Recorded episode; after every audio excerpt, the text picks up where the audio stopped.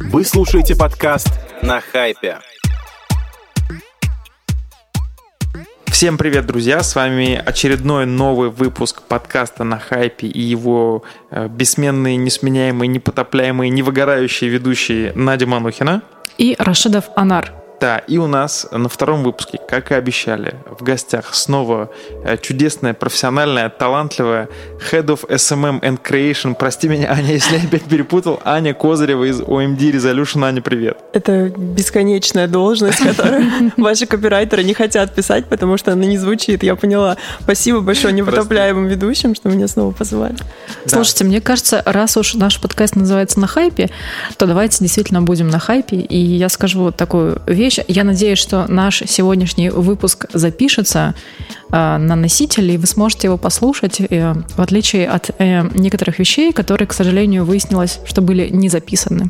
Или утеряны при Или вхождении утеряны. в атмосферу Земли. Да. Так, ну, а, а, Ань, ты Это какой-то да, тонкий, мема? тонкий намек. Это что-то про пересильд, наверное, Да, космос. да, да, но мема нет. Что там такое, Не, расскажите. ну сегодня же Клим Шипенко по факту приземления обнаружил, что все, что они снимали, у них не записалось. Забыл нажать кнопку рек. Бедняжка. Это как, блин, я должен был выложить фотопост, но не выложил. Простите меня, пожалуйста. Можно я себе А оставлю знаете, как устройство? говорят, э, в Инстаграм не выложил, не был на вечеринке, да? Значит, Да. и в космос они не летали. Конечно, летали. Конечно. Делаем вывод только такой. Да.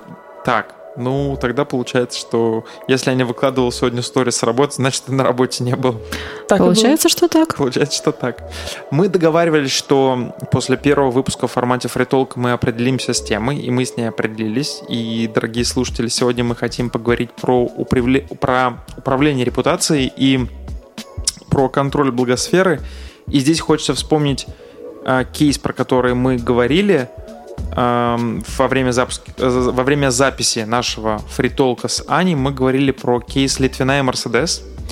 И э, почему я про него вспомнил? Потому что буквально накануне записи я увидел, по-моему, в русском маркетинге а, пост о том, что директор по корпоративным коммуникациям BMW как раз рассказывал, что ему в этот момент предлагали дать BMW Литвину, но он отказался, потому что подумал, что блогер, который сжигает улику, он потом может поступить так же и с вами.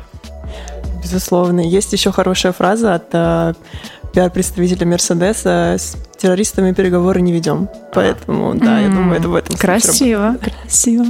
Так, ну скажите мне, вот, наверное, надо у Нади на, самом деле спросить, поскольку она а, выступает представителем бренда.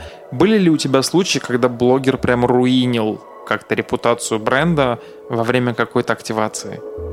Знаешь, на самом деле таких прецедентов не было. Мы стараемся за этим очень а, четко следить. Мы заранее оговариваем, что допустимо, что недопустимо. И, естественно, прежде чем начать работать э, либо с амбассадором бренда, который является лицом либо отдельной компании, э, либо зап- запуском, лончем какого-то продукта, или просто какие-то единичные интеграции, естественно, мы проверяем, грубо говоря, всю подноготную, чтобы блогер, актер, инфлюенсер не был связан ни с какими-то скандальными темами.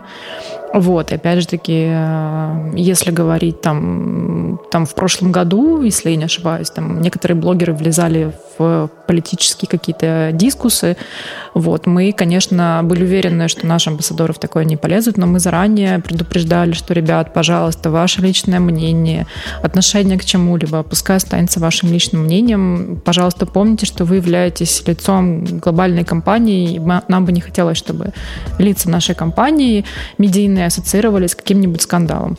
Вот. В целом, э, я знаю, что у наших конкурентов были некоторые кейсы, связанные с э, репутацией бренда, в которых были за- замечены э, инфлюенсеры, амбассадоры.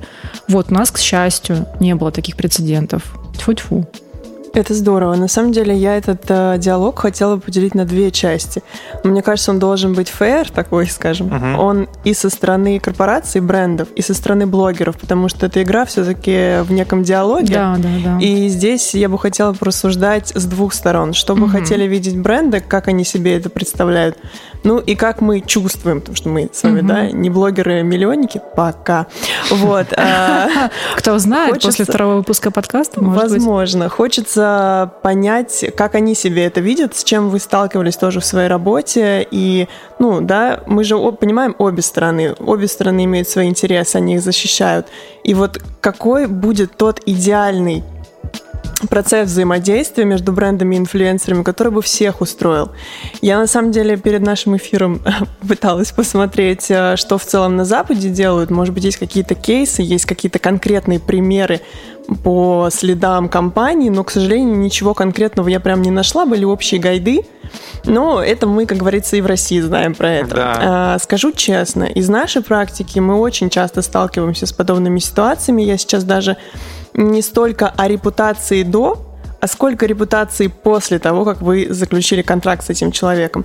Есть один наш клиент, э, и кое-какое ко, назовем это так, которые очень часто подписываются с различными амбассадорами, молодыми, не очень молодыми, и у них действительно серьезные подходы к контрактам, много условий прописано. Но в нашей практике, особенно с молодыми амбассадорами, эти контракты постоянно нарушаются. То есть если, вот Надя правильно сказала, но все четко, у нас там человек не должен быть э, замешан там, в каких-то агрессивных, я не знаю, актах, не должен э, связан быть с наркотиками, не должен, не знаю, там, с оружием, с войной, неважно. Но получается так, что амбассадор этого бренда э, все об этом знают, нарушает этот контракт, и при этом никаких санкций не следует. Вот, э, к сожалению, я скажу, как я себя это чувствую в данный момент, мне кажется, что бренды, к сожалению, в России не имеют, может быть, не только в России, в мире, скорее всего, не чувствуют собственной силы и очень боятся скорее силы инфлюенсера. Когда за, казалось бы, справедливые restrictions в отношении э, человека, нарушившего контракт, будут восприняты как давление на этого инфлюенсера, они очень боятся, что этот инфлюенсер воспользуется своим влиянием на свою аудиторию, и они все вместе единым фронтом пойдут против бренда. Мне кажется, иногда эти опасения необоснованными, и мне кажется, что многие бренды, в том числе Mercedes, о котором вот мы сегодня говорили уже в начале, да. мог бы воспользоваться чуть-чуть своей силой бренда, потому что это очень мощные бренды. И немножечко рынок, э, скажем так, структурировать, немножко сжать его в тиски. Это я грубо говорю сейчас, да, потому что мы понимаем, что у блогеров тоже есть свои некие а, опасения, желания и надежды насчет э, работы с брендами, но это мы чуть позже, думаю, обсудим. Поэтому мне кажется, что многие бренды не до конца чувствуют уверенными, не до конца чувствуют себя уверенными, и им нужно как-то больше на рынке себе заявлять и быть более жесткими, скажем так. Вот Смотри, ну я помню случай, например, э, громкий этот кейс с Региной Тодоренко, когда да. она высказалась очень некорректно на одну серьезную тему, и очень многие бренды именитые, не только русские бренды, но с глобальным именем, они расторгали с ней контракты. То есть в данном случае, мне кажется, ну, бренды чувствовали свою силу. Да, согласна. Это был вот тот первый прецедент, на самом деле, мне кажется, наверное, в российской практике, когда действительно случилось. И э, да. блогера отстранили. Но вот как часто это случается? Я и... думаю, на самом деле здесь, что Аня говорила не столько о ситуации, когда блогер уже, ну, как-то вот зафакапил так, что зафакапил, и уже нет другого выхода, и приходится разрывать с ним отношения. Скорее речь мне кажется, где-то сейчас э, загрустил в слезах один аккаунт Group потому что, по моим подозрениям, я знаю, о каком кейсе говорит Аня. Э, мне кажется, речь идет о ситуациях, когда регулярно на протяжении долгого контракта инфлюенсер э, ну, не прям жестко, но нарушает условия этого контракта. И здесь, мне кажется, что решение лежит в плоскости двух вещей. Поскольку я часто получаю фидбэк от блогеров и вижу переписки с ними и понимаю, как они реагируют на предложение контрактов, нужно четко разделять, что есть контракты, с которыми, правда, все хотят контракт. То есть вот есть бренды, э, которые все любят, все хотят с ними контракт. Э, условно в мире моды есть такие бренды, что, ну там, Louis Vuitton никогда тебе не заплатит за пост. Ты будешь просто счастлив, что тебя пригласили в бутик и дали возможность какой-то супер дорогой куртки за 3 миллиона сделать фотки. И тегнуть Louis Vuitton будет как бы порогом мечтания для там условной Мариан Ро, например. А есть э, э, бренды, и все прекрасно понимают, что эти бренды они покупают блогеров с конкретной целью, с получением, ну, для получения охвата, для присутствия в инфополе и так далее. И здесь блогеры, мне кажется, честно, просто еще не сформировались как бизнес-единицы, поэтому они себя ведут достаточно странно в поле «А, «я креатор, это моя аудитория, да, я это условие подписывать не буду». И это звучит очень, э, ну, по-ребячески, и это просто, на мой взгляд, связано с тем, что а, рынок только сейчас достаточно жестко форматируется в правовом поле, потому что я за этот год обратил внимание, что у некоторых клиентов, эм, в том числе у Ани, э, усложнились брифы до такой степени, что вот просто шаг влево, шаг вправо попахивает расстрелом. Вот, и, но это у единиц клиентов, то есть вот у супер топовых игроков. И еще, на мой взгляд, это связано с тем, что у меня просто есть пример кейса, когда агентство, которое к нам пришло с брендом, с глобальным, оно готово было убивать за этот бренд. Мне кажется, еще очень важно а, и очень большая роль зависит от того, кто лидирует этот проект. То есть, насколько люди в целом горят идеей этого контракта. Если это какая-то будничная история, подберите нам амбассадора, то часто это, ну, тут как бы все живут, мне кажется, в модели худой мир лучше всякой войны. И там, как бы себя не вел блогер, ну, ладно уж, чего с ним, так сказать, ругаться, да? Потому что, мне кажется, в том же Мерседесе тоже сидели и думали, ну, у нас же растут продажи в России на падающем рынке. Ну, что нам переживать? Ну, мы так и так этот миллиард рублей заработаем. Что нам этот Миша Литвин? Вот. А с другой стороны, есть клиенты, где люди прямо рьяно отстаивают позицию бренда, и для них это не пустые слова. То есть вот все вот эти эм, как бы истории про коммуникацию, про месседж, про то, чем люди хотят видеть бренд. Я думаю, еще очень многое зависит вот от этого.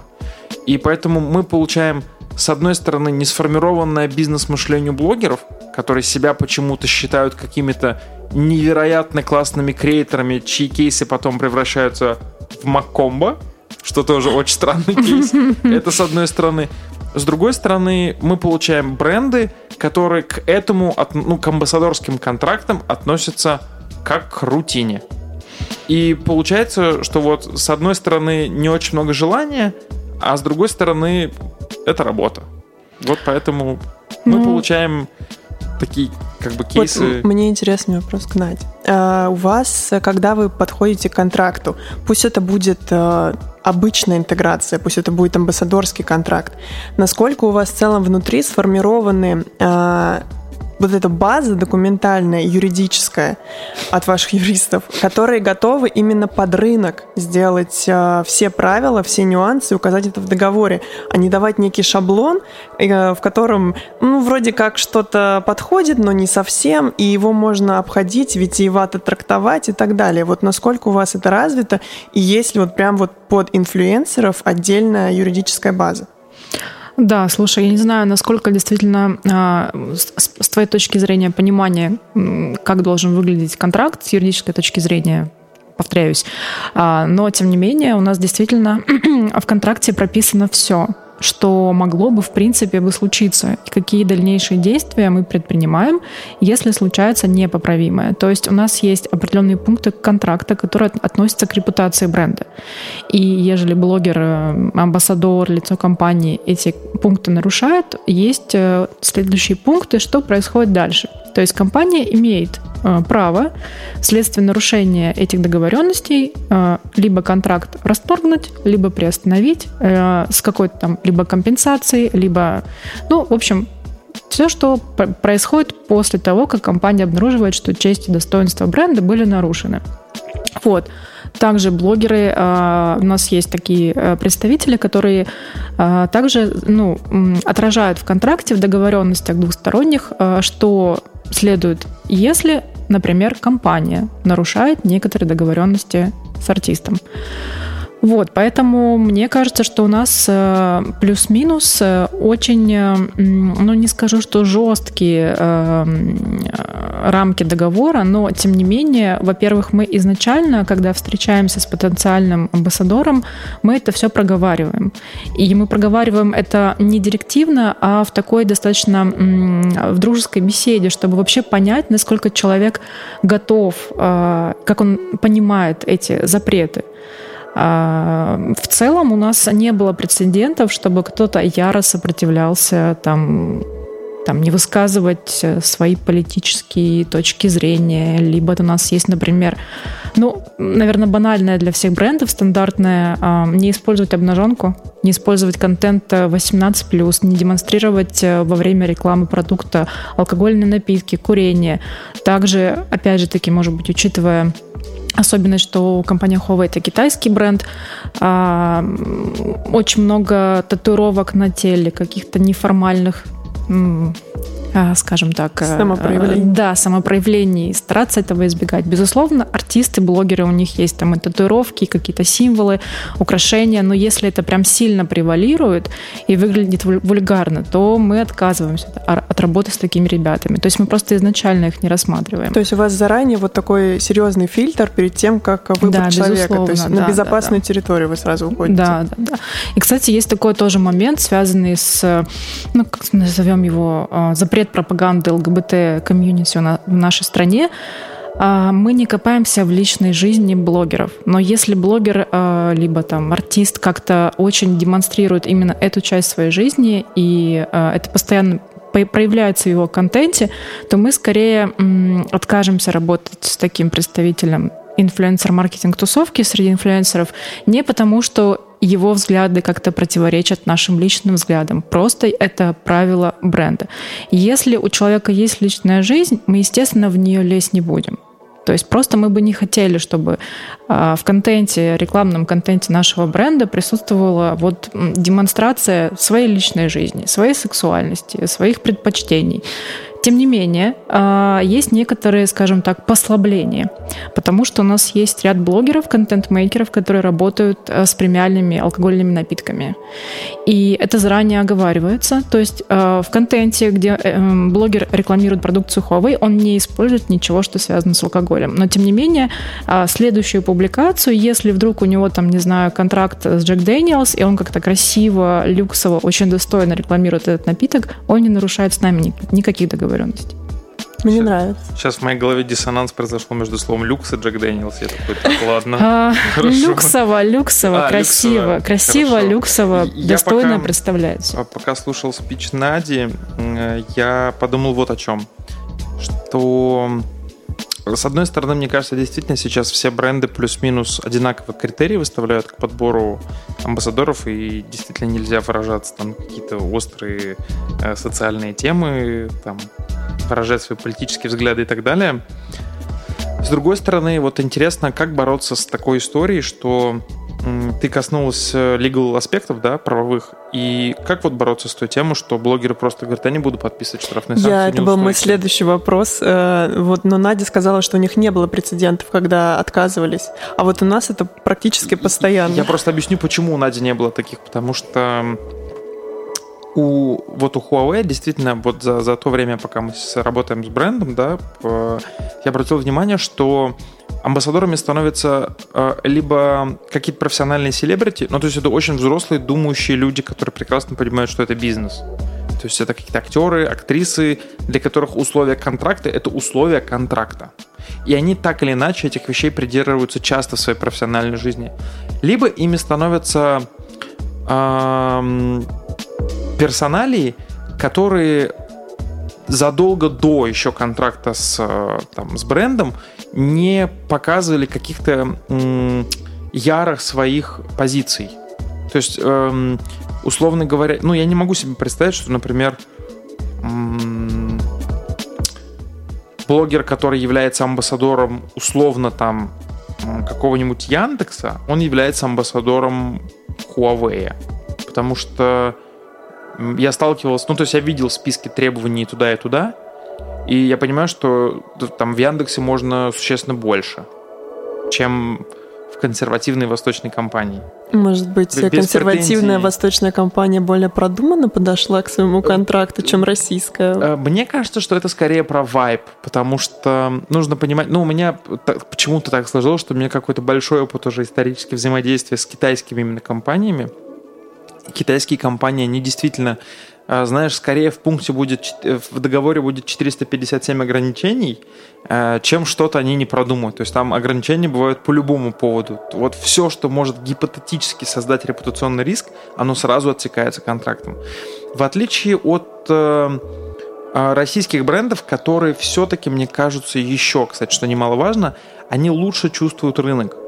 Потому что все-таки, когда ты большая китайская компания, ты всегда живешь с мыслью, что мы большая китайская компания на большом рынке для нас, а там условно Яндекс думает, мы главная IT-компания на российском рынке, нам можно чуть больше, чем всем. Ну, по крайней мере, по крайней мере, мне, ну, ну, мне так кажется, по коммуникации, которые ведут ребята, по тому, какие креативы выходят там у того же Яндекса. Ну, это смелость, но смелость тоже, как мне кажется, должна иметь некие рамки, чтобы не получалось иногда, как э, с красным брендом с одним.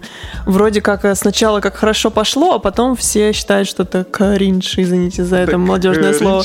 Вот, э, ну, тут вот нужны рамки. По, по факту до конца не продумано взаимодействие с амбассадором, он творит непонятные вещи, и потом у пиар-службы красного бренда огромная нагрузка, большая вот работа. У меня вопрос относительно темы, которую мы обсуждаем. А должен ли инфлюенсер, а, маркетинг-менеджер на стороне бренда, либо маркетинговый директор разбираться в таких тонкостях и быть а, готовыми на момент заключения контракта к тому, какие риски могут быть? Либо же в это все должны включаться в большей степени юристы компании? Я думаю, зависит от uh, самого этого товарища, который занимает эту должность. Я думаю, что настоящий маркетинг-директор, он в целом, ввиду своего большого опыта, uh, прекрасно понимает, с чем можно столкнуться. И так или иначе с юристами должен, должна идти совместная работа по заключению вот этого не перетянутого контракта, mm-hmm. но все-таки mm-hmm. защищающего интересы бренда где-то что-то посередине, потому что э, смелость и э, вот такие дерзкие заходы, свободные контракты, иногда это классно. Но как бы вот за грань не перейти, мне кажется, вот уже упомянутые э, большие бренды, неважно, китайские они на самом деле или какие-то другие, они просто на своем большом достаточно опыте на разных рынках собрали вот эту огромную базу во взаимодействии. Они четко знают, что они хотят от того человека, с которым они работают. И он делает для них именно это – они, ну вы там покреативьте, как обычно это у нас бывает. Ой, да, какой результат, э, как там? Э, плохой ТЗ, результат ХЗ, да? Или как там ну, принято? Ну вот э, Какой серии... бриф, такой креатив, какой да. Какой бриф, такой креатив. Я, кстати, здесь хотел сказать, что эм, по поводу э, кризисных ситуаций. Эм, зачастую ведь э, на самом деле кризис переоценен. Вот у нас с Надей был кейс. Да, да, да. Когда мы, а, мы работали с блогером, а, достаточно известным. Достаточно скандальным, в принципе. Достаточно скандальным интервьюером, который часто выражает свою политическую точку зрения и какое-то время даже имел политические амбиции. Такой худенький молодой человек. Нет, не, ху, не худенькая, я молодой человек. Да нет, нет, нет. Ну, в смысле, это не молодой человек. Э, вот. И мне кажется, уже все догадались, кто это, да? Хорошо. Осторожно, это она. Так вот, и... Так вот, и значит, э, и был там момент, в который, эм, в который накануне публикации э, вышеупомянутый инфлюенсер озвучился на тему, которая привела к тотальному коллапсу в комментариях. И э, так это забавно получилось, что а, она это сказала, и, а это случилось на утро. И я в это время был в дороге, у меня не было возможности проверить, соответственно, что происходит, а я жил в модели, что все в порядке, не первый раз с этим инфлюенсером работаем, и все хорошо. И вот, значит, раздается звонок счастья, мне звонит Надя, говорит, Анар, как дела? Я говорю, подозрительный вопрос, Надюша. Хорошо, все. Он говорит, зайди в комментарий там, вот к этому блогеру. Я захожу, а там, ну, там уже просто развернулся ад какой-то. Там уже все налетели, и боты, и не боты. Вот, и мы, конечно, связывались э, со стороной блогера, но э, здесь на самом деле стоит признать, что конкретно у этого блогера очень профессиональная команда. Они не стали отпираться, что есть кризис. Они сразу предложили варианты развития событий, какие-то доп. плюхи, какие-то переносы. То есть по полностью пошли навстречу. До сих пор считаю, что один из самых профессиональных инфлюенсеров это вот этот инфлюенсер. И к слову, нам сказали, что, ребят, вот честно, вот вы сейчас перенесете, вы потеряете. Вот это сейчас все уляжется через неделю, вы потеряете в охватах. И ровно так и произошло. То есть мы снялись с первого слота, переехали в другой ролик, получили столько, сколько планировали по KPI, но вот ролик, с которого мы снялись, он соврал там какой-то космос вообще. И я вот после этого, каждый раз, когда ко мне сейчас приходят там мои коллеги или там какие-то младшие менеджеры говорят, Нар, у нас кризис, я говорю, стоять, давайте оценим, насколько там кризис. И вот у меня недавно была ситуация, приходит фармбренд, эм, тоже опять суббота, мне везет на субботы нерабочие в кавычках, мне присылают видео и говорят, вот блогер еще даже контракт с нами не подписал, уже какое-то свое мнение публикует на, на тему нашего продукта. Я такой, ладно. И открываю, а там 6 тысяч подписчиков. И я такой, так, все, у меня обед, отстаньте. Нет, ну, конечно, я написал коллегам из бренда, что, коллеги, давайте поймем, что у него реального охвата 800 человек. Там кризис, но 800 человек это не кризис. Кризис можно было бы ну, разрешить, вот... пожаловавшись на аккаунт. Да-да-да. Вот. Поддержу Анара в теме, что насколько вообще воспринимает кризисные ситуации таковыми.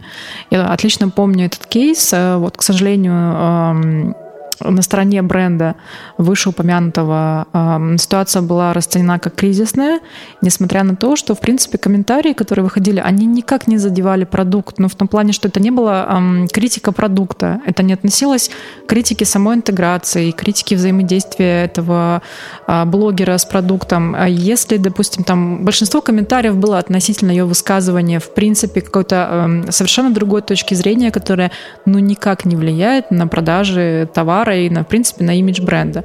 Э, я абсолютно согласна, что, наверное, каждую кризисную ситуацию стоит действительно изучать и понимать, насколько она кризисная. Вот. Кстати, немножко оф топ э, Мы планируем э, съемку в ближайшем будущем, и мне было очень приятно, что стилист обратилась с вопросом, какие у вас брендовые цвета и есть ли у вас какие-то противоречия с, с цветами брендов ваших конкурентов.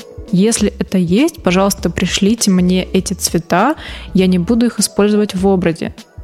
Я, честно говоря, очень сильно удивилась, приятно удивилась, что стилист, работающий с брендом, имеет такой подход. Мне стилист было... по брифу работает. Да, мне было, безусловно, приятно. Это было чуть ли не первый раз на моей практике. Я тоже начала копаться в этих наших э, цветах, высылать все, что есть. Ну, то есть я понимаю, что, возможно, не будут использовать прямо эти конкретные оттенки, но вопрос, если у вас запрещенные цвета ваших конкурентов, я тогда не буду их использовать. Ну, вообще это классно. Это прям... очень классно. Это на самом деле в сообществе сумасшедший клиент, когда выходит блогер с э, просто тенями на глазах голубого цвета, и бренд-менеджер говорит, Почему голубого цвета? Это же наши конкуренты, а там никто и подумать не мог, что цвета на глазах имеют какое-то отношение. На, на, на самом деле, вот про цвета мейкапа вы будете смеяться. У нас на собеседовании на позицию байера, то есть как бы это человек, который опрашивает цены по смете и потом реализует и ездит на съемки, то есть это байер-project менеджер мы приводим в пример вот на собеседованиях стрессовую ситуацию,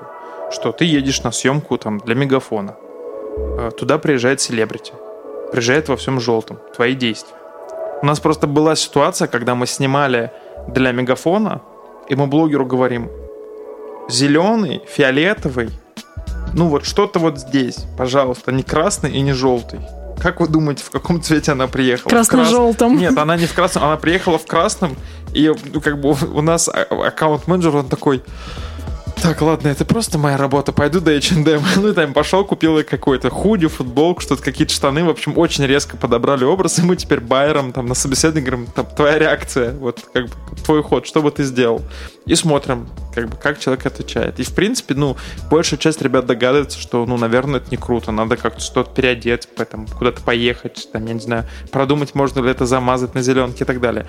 Ну, в общем, история, конечно, э, со, со стилистами, которые задумываются, она... Ну, это на самом деле опыт и профессионализм. Да. Это вот да, да, э, да. в том числе к тому, что ты говорил насчет амбассадоров, что амбассадорами становятся зрелые звезды. Я бы не сказала, что вот у них именно все продумано. Я бы не сказала, что, во-первых, это только так. Ну, сейчас же молодые, в том числе ребята, уже являются лицами брендов нет, нет, многих. Нет, это, я просто если Тут говорить вопрос... про разрез э, Huawei, у них амбассадорами а, понятно, являются да, да, да. в большинстве своем зрелые люди. Вопрос, на взрослые. самом деле, в том, что сам артист — это просто некий творческий сгусток, скажем так, который мы покупаем. Здесь важно, с какой командой этот человек работает. По Да, факту его да, да, да. юристы, его менеджеры — это те самые люди, которые его выводят в свет, которые работают с его контрактами. Вот это, наверное, моя самая большая боль. Мне, инфлюенсеры, пожалуйста, если вы слышите меня сейчас, пожалуйста, нанимайте профессиональных менеджеров. А Вот те люди, которые сейчас ведут а, звезд, не знаю, там, блогеров и так далее, это люди, набранные по объявлению. Простите меня, не все, конечно, не все. Есть очень потрясающие люди, которые там в сложных обстоятельствах всегда находят вывод, выход, э, ведут себя профессионально, знают, что такое дополнительное соглашение к договору. Ну, в общем, а, они просто хотя бы слышали эти слова, но... Здесь, кстати, вот э, из, наверное, самых профессиональных людей, с кем я работал, из менеджеров, это Кирилл, менеджер Ксении Анатольевны. Вот Кирилл хороший. Ему шатаут отдельно, потому что невероятно профессиональный человек. А по поводу менеджеров, которых нанимают по объявлению, вторая аккаунтская группа в хайпе заплакала сейчас просто.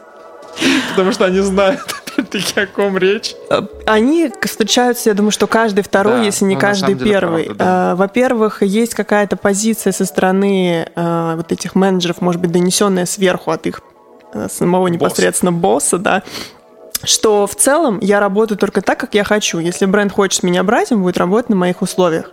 Это неправильно, потому что так или иначе вы продаете себя как э, лицо бренда, вы участвуете в рекламе. Здесь э, вин-вин условия, так или иначе, они должны это понимать. И поэтому, когда их юристы, если они есть, господи, это уже счастье, Если это юрист, а не ИП жены, что уже счастье.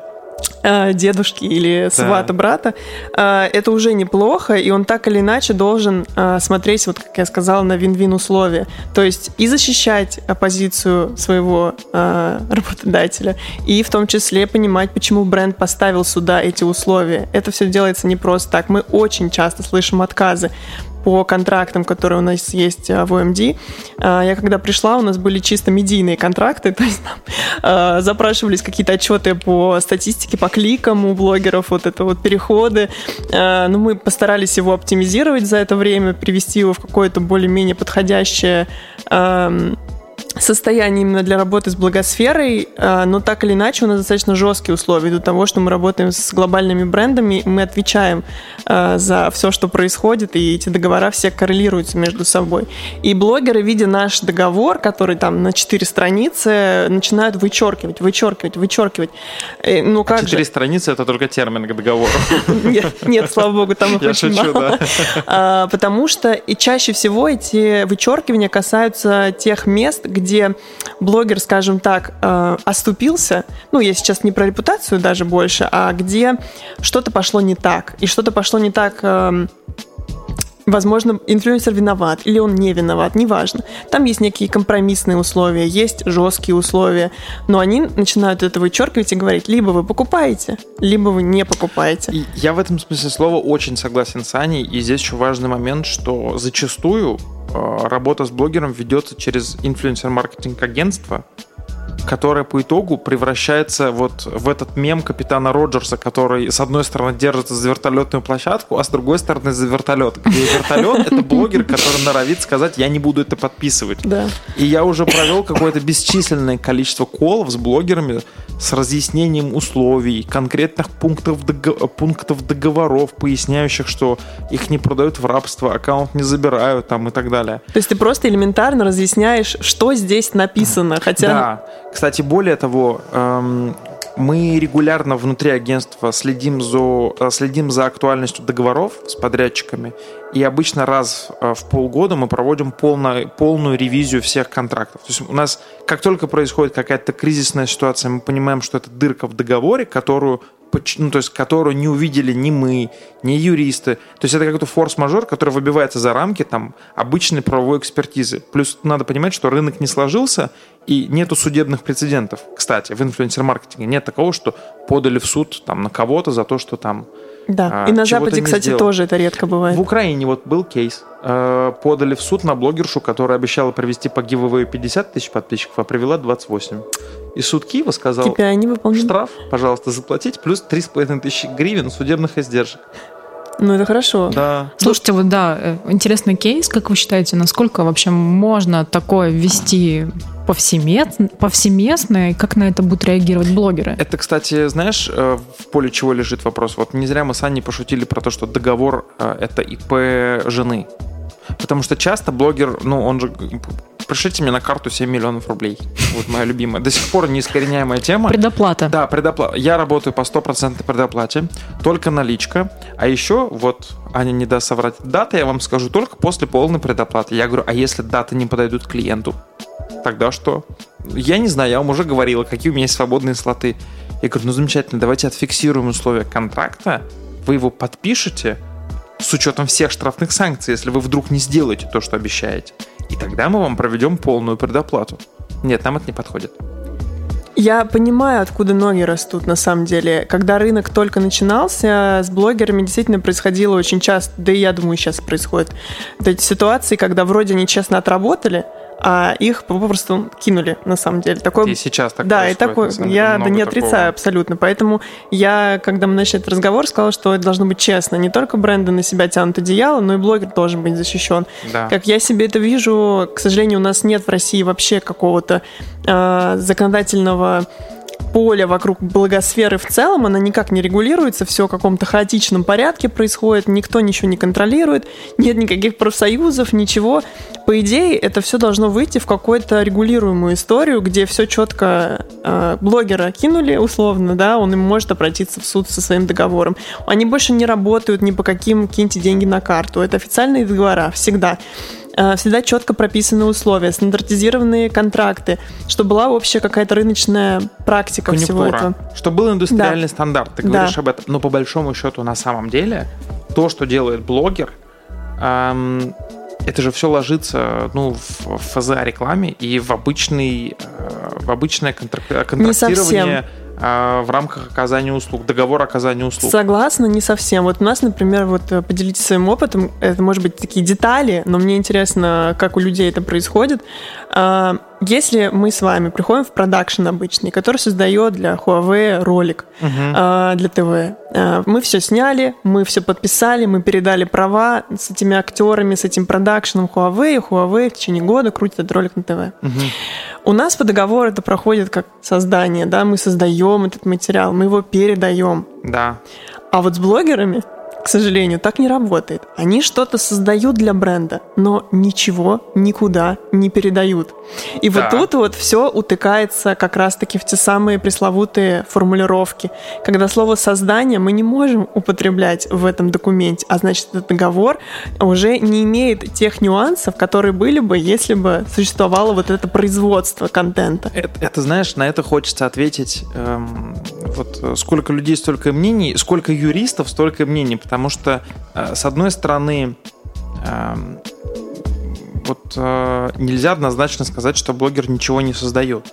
Он создает. Да. Да, но когда это слово появляется в контракте, значит, что-то должно произойти с созданным. Размещает. Но он же создан это для бренда. Да. Смотрите, но у нас У есть нас, в контракте есть строчка формулировка. передача прав. Вот. Нет, Вот. но это передача прав. То есть ты создал некий контент, Мгм. и на него передаешь исключительную, либо не исключительную лицензию для Да. пользования на определенных Да. площадках, территории, ну, то есть как бы и далее, и т.д. и т.п. Мгм. Вот. А в случае, когда ты создаешь контент для размещения на своей странице, канале, э, профиле, там, твиче и где угодно в интересах бренда, то вот, кстати, к слову, чего далеко ходить, с коллегами из Huawei прям конкретная строчка, регламентирующая, что создаешь, в чьих интересах, когда публикуешь там и так далее. То Ну тогда это части- получается передача прав от клиента к блогеру, который размещает Нет, на своем почему? канале. Потому что, нет, почему бренд заказывает создание контента? И куда этот контент потом исчезает? он не исчезает, он создается и размещается в рамках конкретной рекламной кампании на такой-то период в таком-то интер- интернет-ресурсе, как страница блогера. Кстати, периоды размещения а, это тоже очень важно отражать. Не, там, если, допустим, там годовой там, или там двухгодовой контракт, то есть контент, э, даже если права передаются на, на- на контент, это обязательно до какого срока и в какой срок должно произойти удаление. Если оно Да. будет удаляться, опять же таки, за амбассадором блогером есть право. Удаляешь ты там спустя два года работы с брендом контент, который ты производил для него на своих площадках, либо нет. Ну, понравилась тебе фотка, ты оставляешь. Не понравилось, ты имеешь полное право удалить. Если ты передаешь права на свой контент э, и бренд, либо агентство в интересах бренда пользуются этим контентом, то в контракте есть определенные сроки, что вот а, не, мож, не можем пользоваться там этим видео, произведенным этим амбассадором после 31 декабря 2023 года, но есть срок, э, который у нас э, дает нам возможность не одним днем все поудалять везде, на всех площадках, интернет-сайтах и так далее, а, допустим, там в течение трех месяцев после последней там, даты контракта мы удаляем все это в спокойном режиме. Вот, пожалуйста. Просто три бесплатных месяца пользования прав, по большому счету. Не, ну, по сути, ну, на самом деле, одним днем ты все не удалишь. На самом деле, Надя сказала важную вещь, что огромное количество контрактов, подписываемых на создание контента, ну, то есть на какие-то рекламные активности с блогерами, оно вообще не регламентирует, что блогер может удалять контент или нет. То есть это мое наблюдение, что пока ты бренду не скажешь, что, ребят, вы это не прописали никто на это не обращает внимания. То есть, по сути, можно выложить, отправить скрин и удалить, сказать, услуги оказаны. Вот. Ну, да. Лучше, Охват конечно... собран? Собран.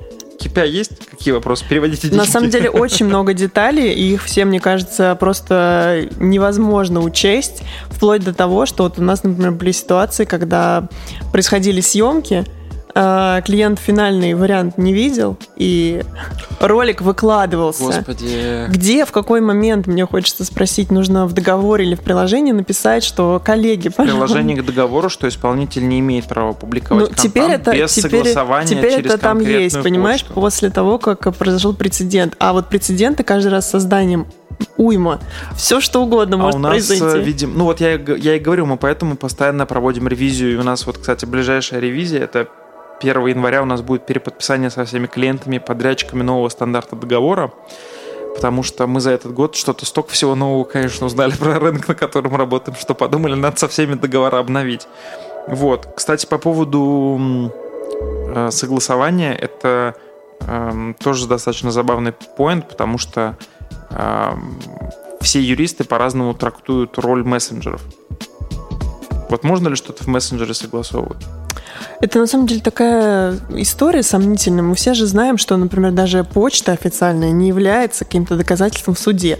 Поэтому, как мне кажется, что в мессенджере, что в почте, это выглядит Нет, одинаково. На самом, деле, на самом деле это, по сути, закрепляет просто этап который ты должен пройти, чтобы твои услуги были полностью признаны оказанными. То есть вот мы прописываем, что контент, который ты согласовываешь с нами как с агентством, он должен быть согласован только с почтой, которая в домене содержит название агентства.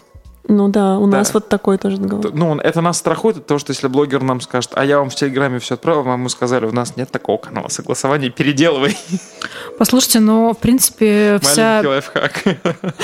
Вся бизнесовая переписка, так или иначе, для удобства, для скорости и так далее, она ведется в мессенджерах. Это либо Telegram, да. либо WhatsApp а что-то лишь только супер важное или в случае каких-то кризис, кризисных ситуаций, это все переводится в email. Угу. Поэтому тут, конечно, вопрос, э, стоит ли считать какие-то договоренности в мессенджерах э, действительно таковыми, либо же у меня, Опять же таки, с меня, доменом агентства только в почте. У меня был кейс, когда почистили переписку. Вот я хотела это упомянуть, потому что возможности нынешние позволяют... кто это сделал. Не будем называть имен. А, ну, действительно, современные возможности мессенджеров позволяют просто фальсифицировать все, все происходящее и к чему это все было. Или кидать мемы не вовремя. Ну, опять же, с другой стороны, переписка в мессенджере в случае какого-то судебного иска, даже если она была не удалена, а была в порядке, не имеет никакого значения. Мне кажется, это зависит от изощренности юристов, на самом деле. Потому что у меня эм, был опыт общения, ну, это небольшой автоп, у меня был опыт общения с юристом, который автору музыки смог доказать, что он не автор. Ну, то есть вот, не, ну, как бы не перестраховался автор музыки юридически правильно, чтобы а, его авторство было доказуемым. Поэтому, знаешь, как э, как в сериалах про юристов не можешь доказать, значит, не знаешь. Тут не, не было подтверждения контента, значит, не было контента. Вот, на самом деле, если, ну, у нас такой уже получается разговор про более согласование контента. Если резюмировать с точки зрения управления э, репутацией и вот контроля благосферы, наверное, вот тезисно хочется выделить, что понятно, что в первую очередь надо понять, насколько вообще ситуация является кризисной. Вот, во второй, все-таки выбирая амбассадора, а, либо персону, надо очень четко понимать, с какими темами вы готовы заходить, с какими а, критериями вы готовы работать. То есть нужно иметь достаточно большой чек-лист проверки а, персонажа, персоналей, простите. И третье, это, конечно же, все нужно перекладывать в контракт. Полностью согласна. Ну, все на самом деле прецеденты. Чем больше будет ситуаций, как с Региной Тодоренко, может быть, как э, вот то, что ты на Украине упомянул, угу. люди будут об этом слышать, может быть, у них будет больше смелости, и в целом блогеры будут не такие дикие, не все, да, многие очень профессиональные, но с более профессиональным подходом ко всему этому идти. А, нанимать себе юристов, которые будут смотреть эти контракты, защищать себя, понимать, зачем они идут в эту рекламу, что, за что они получают деньги и так далее. И и вести себя по-человечески. Это на самом деле тоже очень важный аспект. Мы же все-таки все работаем да, на рекламном рынке, мы все э, продаем и покупаем. Хочется какого-то человеческого отношения, а не как будто бы мы здесь все друг другу должны, в первую очередь, э, большой звезде. Я, кстати, здесь хотел сказать еще, что такой растущий тренд, э, который на самом деле снижает количество факапов, это то, что становится все больше брендов, которые требуют прозрачного документа оборота с блогером. То есть они требуют показать тебе, как ты подписался с блогером. Это, в принципе, история, которая уже принуждает тебя просто зеркалить то, что тебе выставляют в контракте заказчики. Потому что э, на самом деле действительно достаточно странно видеть истории про то, что мы купили блогера, э, но он не делает того, что мы у него попросили по контракту, потому что покупали через посредников. Еще, кстати, важный момент, какое отношение посредник имеет к блогеру. Потому что я часто слышу истории, как эксклюзивных блогеров, у которых есть прямой менеджер, покупают у третьих лиц, не имеющих отношения как-то профессионально к индустрии. То есть, условно, там понятно, что Hype Agency продает не только своих блогеров, потому что мы специализируемся на комплексных компаниях. У нас могут купить и нашего эксклюзивного блогера, и, и там и Иду Галич.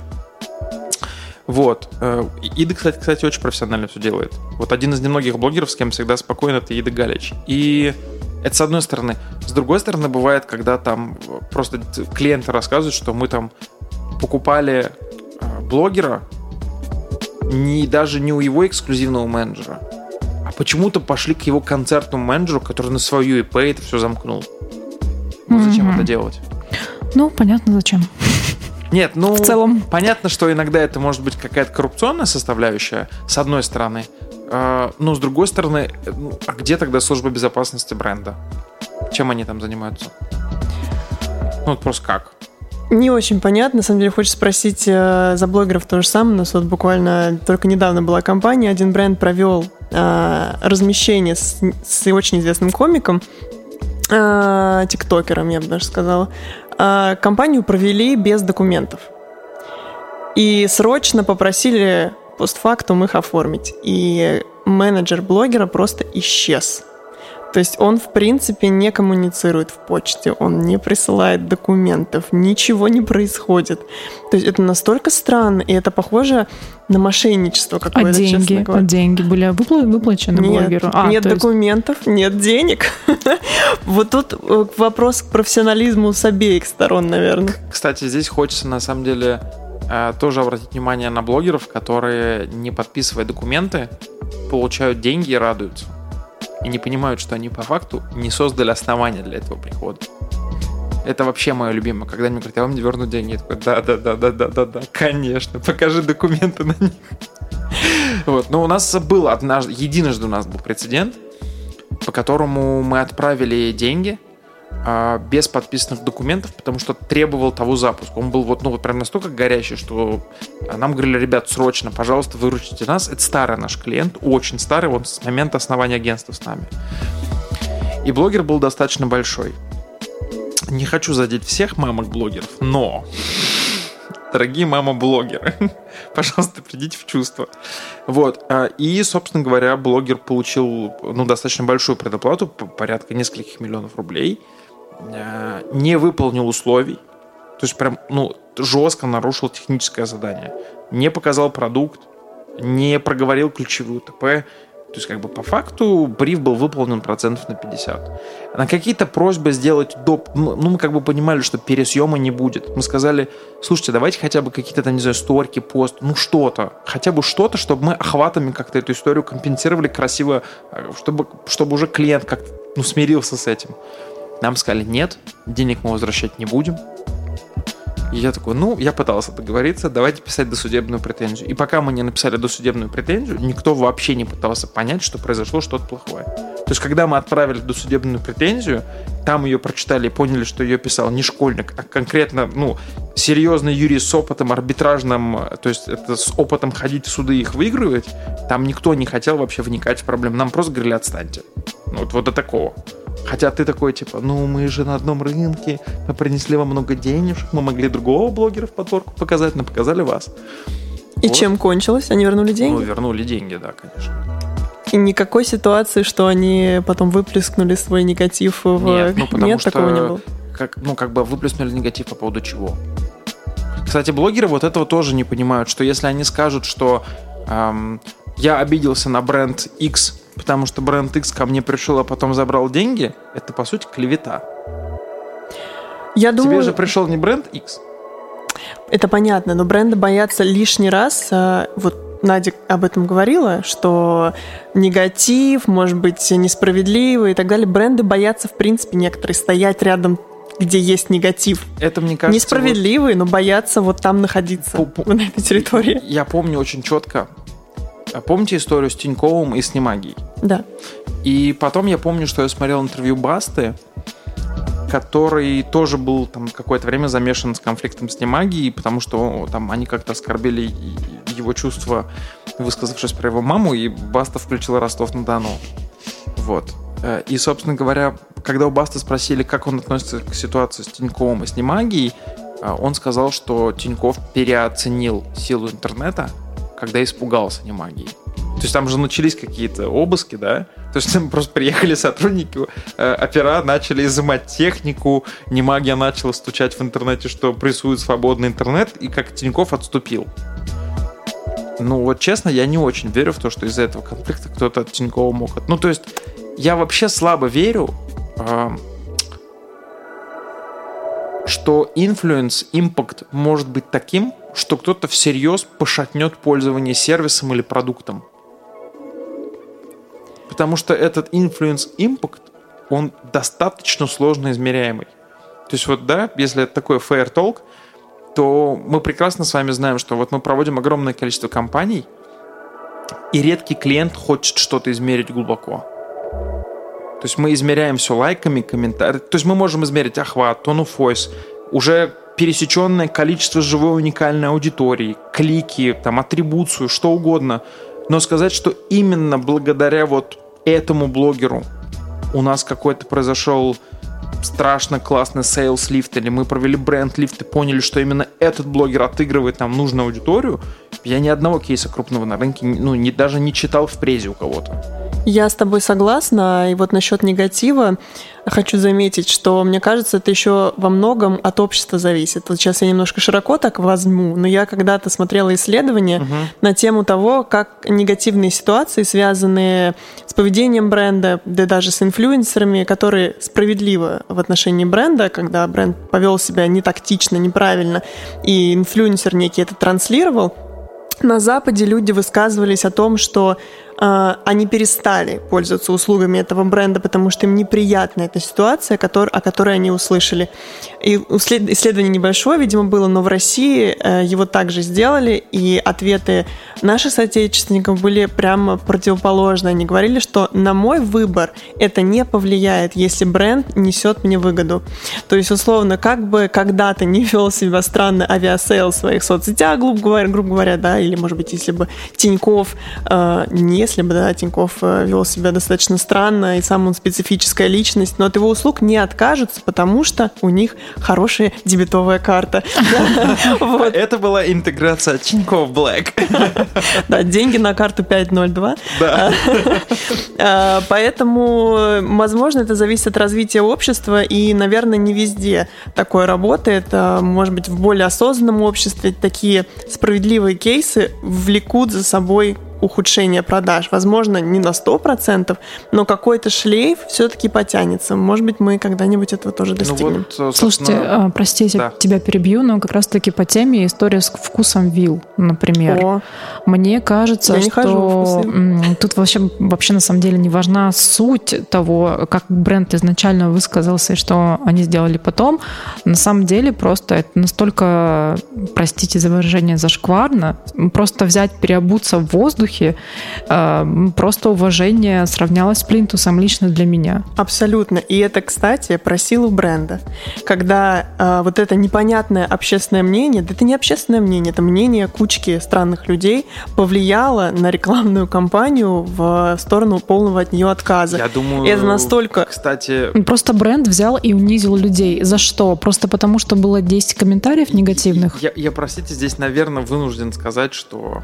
Не вынужден сказать, а скажу, что мне кажется, что вопрос был не в общественном.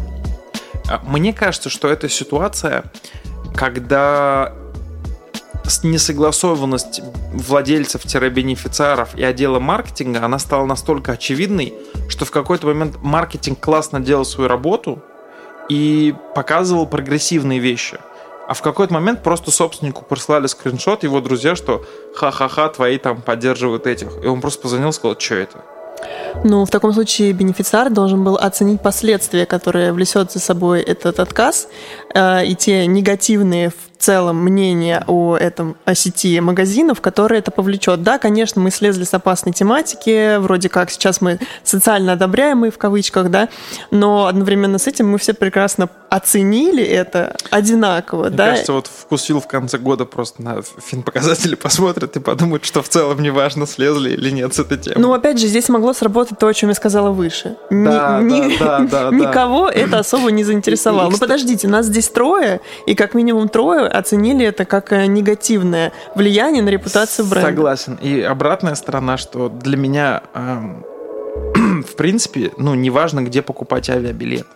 Но только потому, что Aviasales просто каждый раз в сердечко, и я такой, только на Aviasales е куплю себе билет. В принципе, потому что тут просто еще нужно понимать, что есть ну, как бы торговые ниши, и продуктовые ниши, где конкуренция такова, что только разность коммуникации и какие-то репутационные риски могут влиять. А, но только в краткосрочной перспективе, потому что вот те же сотовые операторы, ну вот, блин, честно, давайте вот что Мегафон, что Билайн, что Йота, что МТС, мне все равно, какое название оператора висит. Вот у меня наверху в уголке iPhone. Вот честно, мне все равно. У меня был и МТС, и Билайн, и я как я, как в части сотовых операторов я какая-то женщина с низкой социальной ответственностью или мужчина с низкой социальной ответственностью. Я их меняю просто вот мне позвонят на 100 рублей меньше, говорю, окей, перехожу, я такой. Но вот я иногда смотрю на креатив и думаю, ну классно же, ну молодцы же, ну вот типа круто. Причем у меня такая любовь произошла с двумя операторами. Я ими все равно не пользуюсь, потому что Йота дешевле. Вот, Йота пис.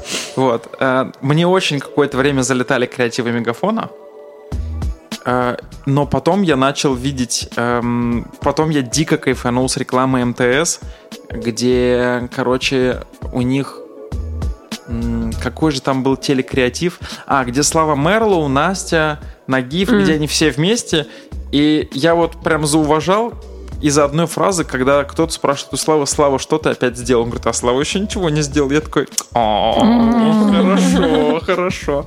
Вот, и начал задумываться, а не перейти ли на МТС. То есть, мне кажется, что еще отчасти профдеформация может на это влиять. Да, кстати, я хотела прокомментировать, что мы, люди из индустрии, когда смотрим что-то очень классное, креативное, что относится к бренду, мы такие думаем, вау, круто, и на этом все. Наше мнение, как пользователя, оно не меняется. Мы просто оцениваем с точки зрения крутая реклама.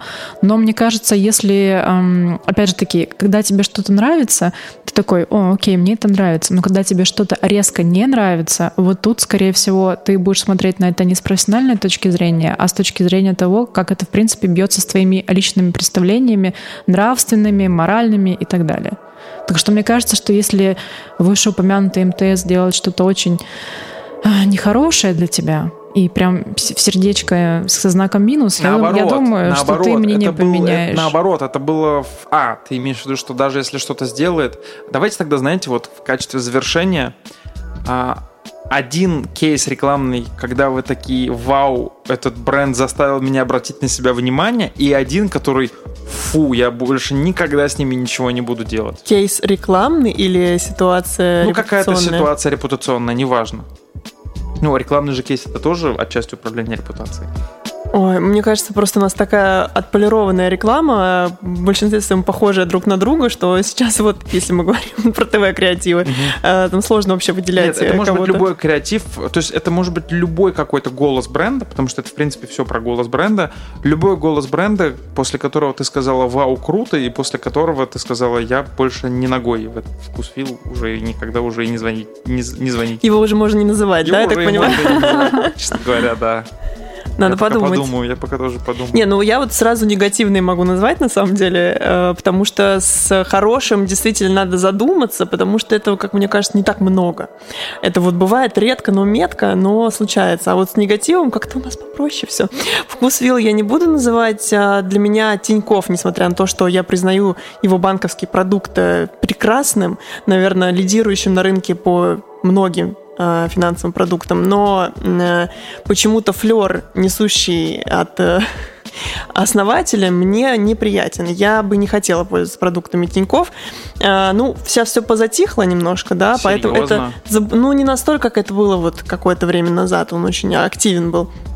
Сейчас нет, э, я, может быть, эту ситуацию чуть отпустила, но мне неприятно вот эта фигура, и вот я в том числе очень часто встречалась в маркетинге с людьми, которые работали в Тинькове с девушками, и они получали от них очень много негатива по работе в Тинькове, не знаю, все это у меня скопилось в какой-то огромный комок неприязни, и я вот не хочу пользоваться продуктами Тиньков.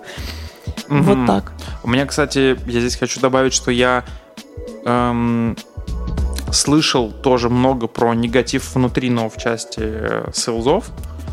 А, но вместе с этим, каждый раз, когда я слушаю, как Тиньков что-то говорит, я думаю, ну, блин, вот эксцентричный, но как он, как локомотив тянет вообще. То есть, в принципе, вот мне Тиньков нравится с такой точки зрения, что вот он харизмой как-то подкупает. Такой локомотив, который много построил бизнесов, он классный. То есть он, он реально построил крутой, успешный бизнес, и поэтому какие-то негативные вещи в моей голове как-то смягчаются. Вот с тем, что он, мне кажется, таким очень экспрессивным чуваком, который при этом достаточно успешный. И, мне кажется, сейчас то, что он после, вот, к счастью, выздоровления после лейкемии, он сильно поменялся, потому что история с тем, что он создал первый фонд, много в него инвестирует. То есть это, как бы, мне кажется, круто. Ну, хочется, чтобы это просто происходило не после, а сразу.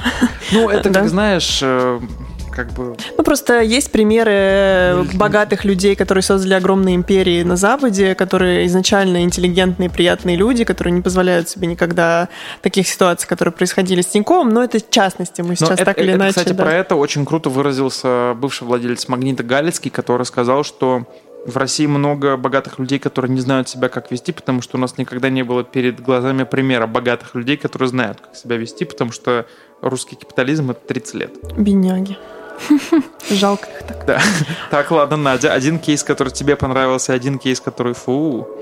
Но, опять же таки, вышеупомянутый вкус вилл. У меня действительно все просто отторжение. Так. А, который понравился кейс, ну, эм, опять, же, Huawei нельзя опя- опять же таки, в противовес э, вку- вкусвиллу я скажу, э, поставлю плюс Тануки, потому что как они классно все-таки придерживались своей позиции из-за этого чернокожего парня и шли до конца, молодцы. И также э, упомяну бренд э, Adidas, мне нравится все, что они делают, мне нравятся все социальные активности, которые они поддерживают. Я считаю, что они достаточно смело высказывают э, мнение, даже мнение не большинства нашего общества, и они делают это очень классно и вкусно.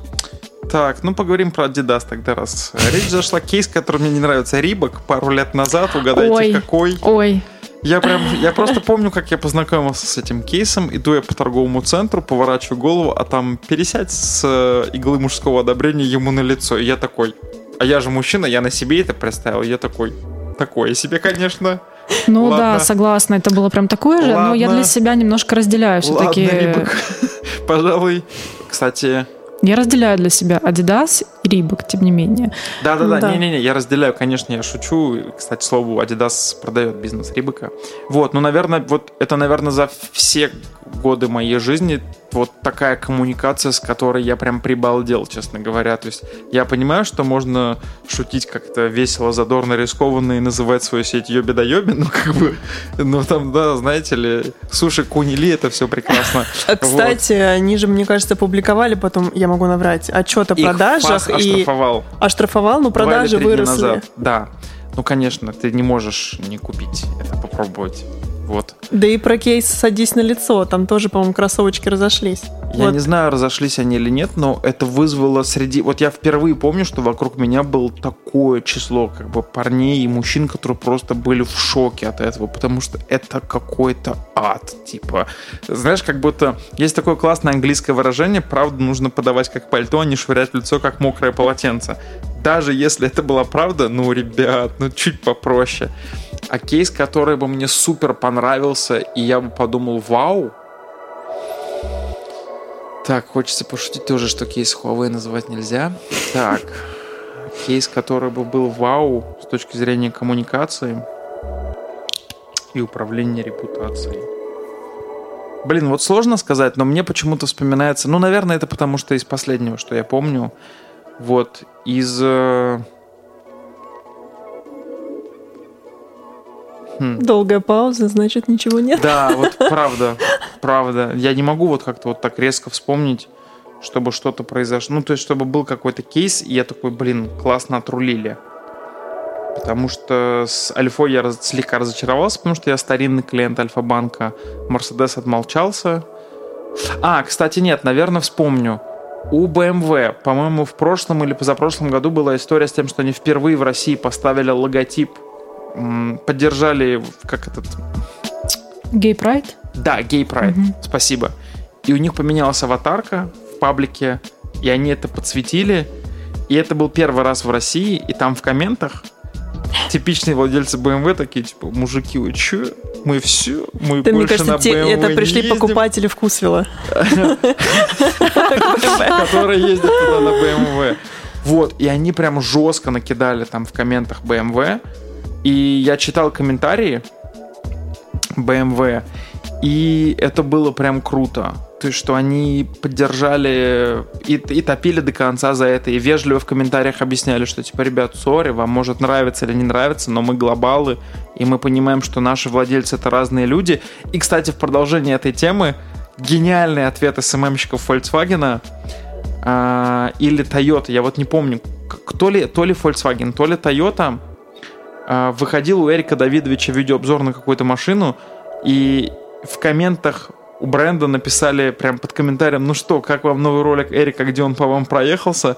И там был совершенно гениальный ответ про то, что да-да, мы видели, отправили в заявки на Кан, и я прям такой, вау, это круто, это круто. Согласна. Вот. Ну что, в конце хочется пожелать всем нам классно управлять репутацией, хорошо подбирать амбассадоров, подписывать с ними классные контракты и не заказывать себе кунили с Мишей Литвиным доставкой с горящими пакетами с Вот. Ну, как так получается. С вами был э, подкаст на хайпе. Фонар, подкаст на хайпе, Надя Манухина.